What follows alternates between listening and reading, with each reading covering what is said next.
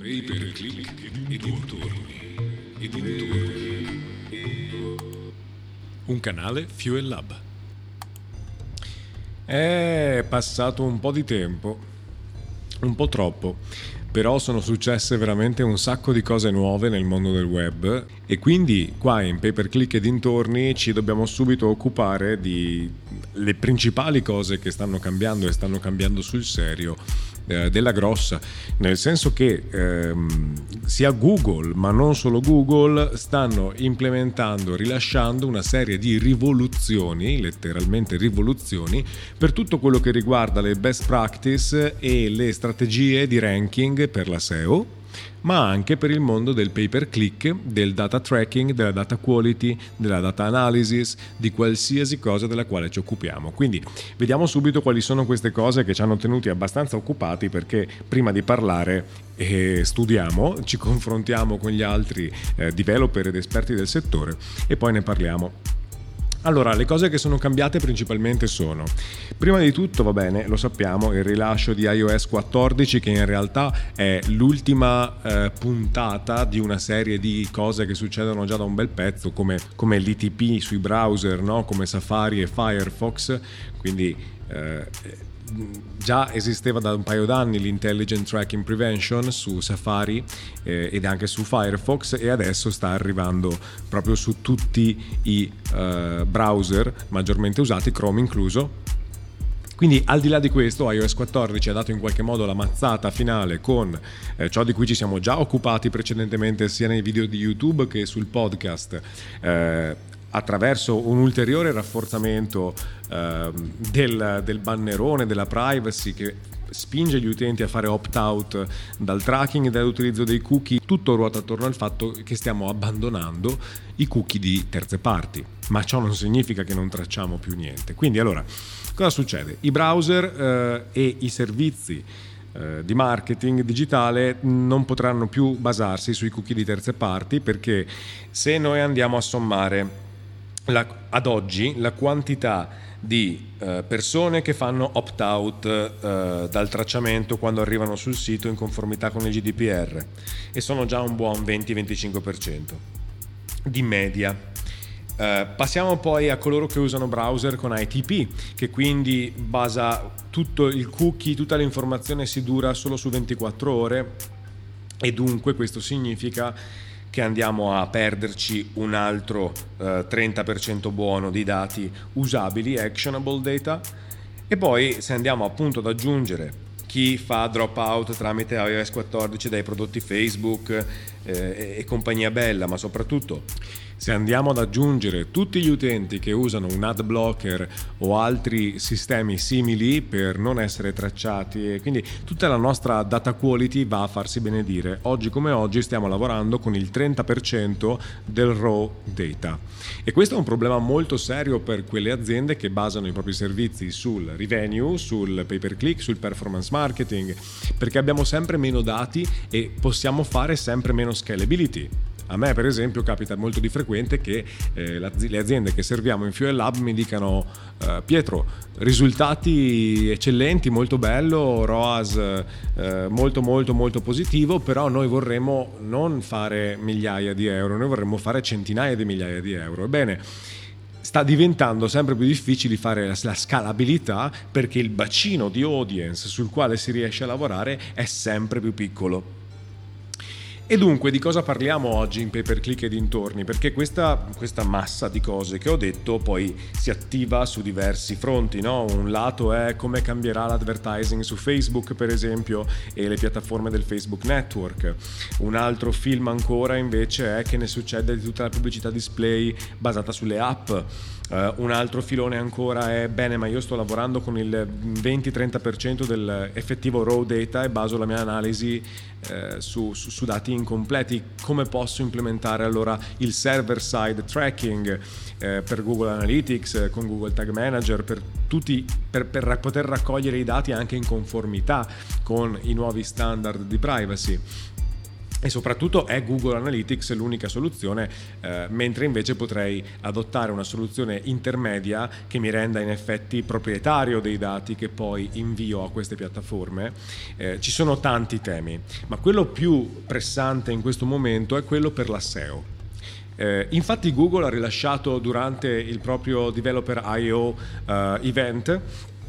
diverse, tantissime novità, eh, novità software per lo più, ma anche novità proprio nel funzionamento stesso di determinati algoritmi, algoritmi tutti nuovi, eh, computer quantici, eh, ci si sta avvicinando sempre di più tramite Google a una comprensione sempre più efficiente della macchina del processo di pensiero dell'uomo, il che è molto spaventoso eh, ma è quello verso il quale andiamo. Di conseguenza le regole di ingaggio, le best practice per la SEO cambiano perché già come stava cominciando a succedere in precedenza e molti SEO eh, tendevano a dire ma no, non è così, eh, le, parole chiave, eh, le parole chiave non sono più il centro del film, ma la user experience è il centro del film perché come diciamo sempre in Fuel Lab quando poi si raccontano le best practice al mondo intero tutti quanti usano quelle best practice, tutti quanti vogliono fare ranking a prescindere dalla bontà del loro contenuto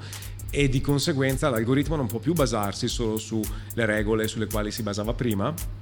ma deve invece premiare quei contenuti che per le stesse keyword offrono la user experience migliore perché alla fine a Google interessa che il suo cliente, quindi l'utente finale, anche se in realtà eh, siamo noi i clienti di Google, noi advertiser, um,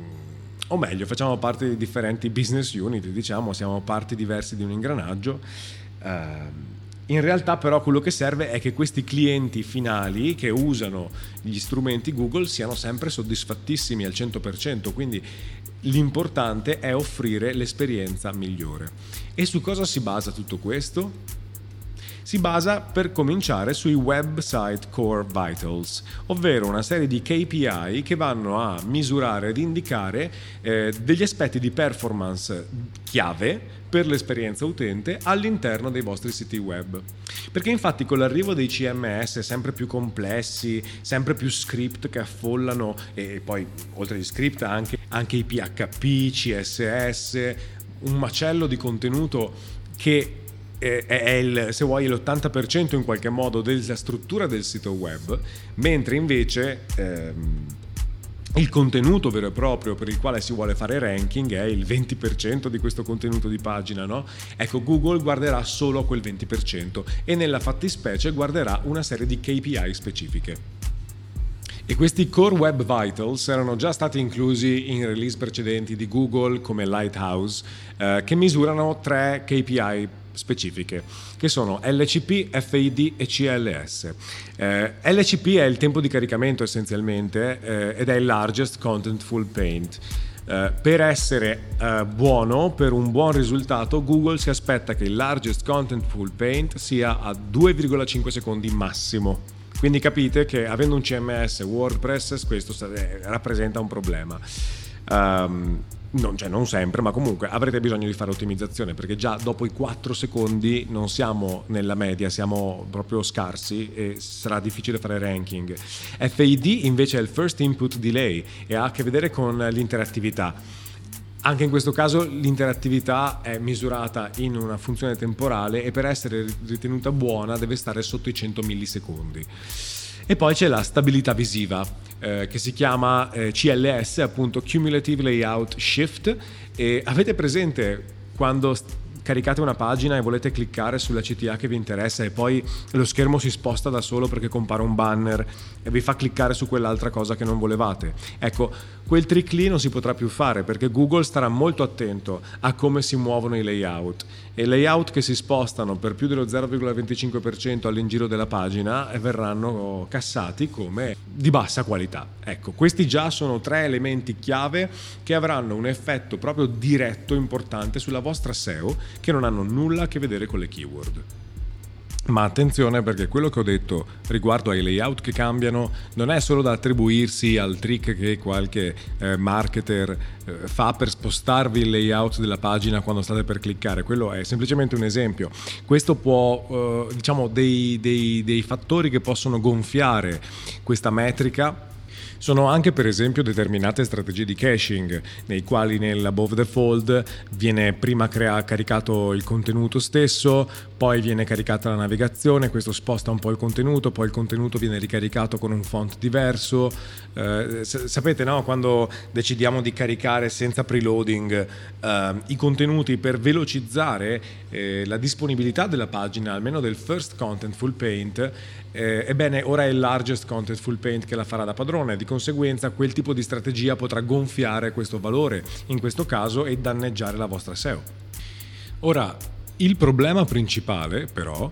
è che tutto ciò, essendo basato sulla user experience, varia a seconda del paese, a seconda del settore eh, di industria, a seconda veramente del, del, della particolarità della vostra zona, del vostro settore, del vostro tipo di sito web. Ci sono siti web dove la risposta del first content full paint, magari quella sarà sempre importante, magari il time to interactive, eh, in quel caso no. Per cui bisogna creare dei benchmark e studiare dei benchmark di settore per capire nel paese eh, del vostro sito web o per la vostra audience target quali sono veramente i fattori che impattano di più e di meno nella user experience, di quello che quindi l'utente si aspetta.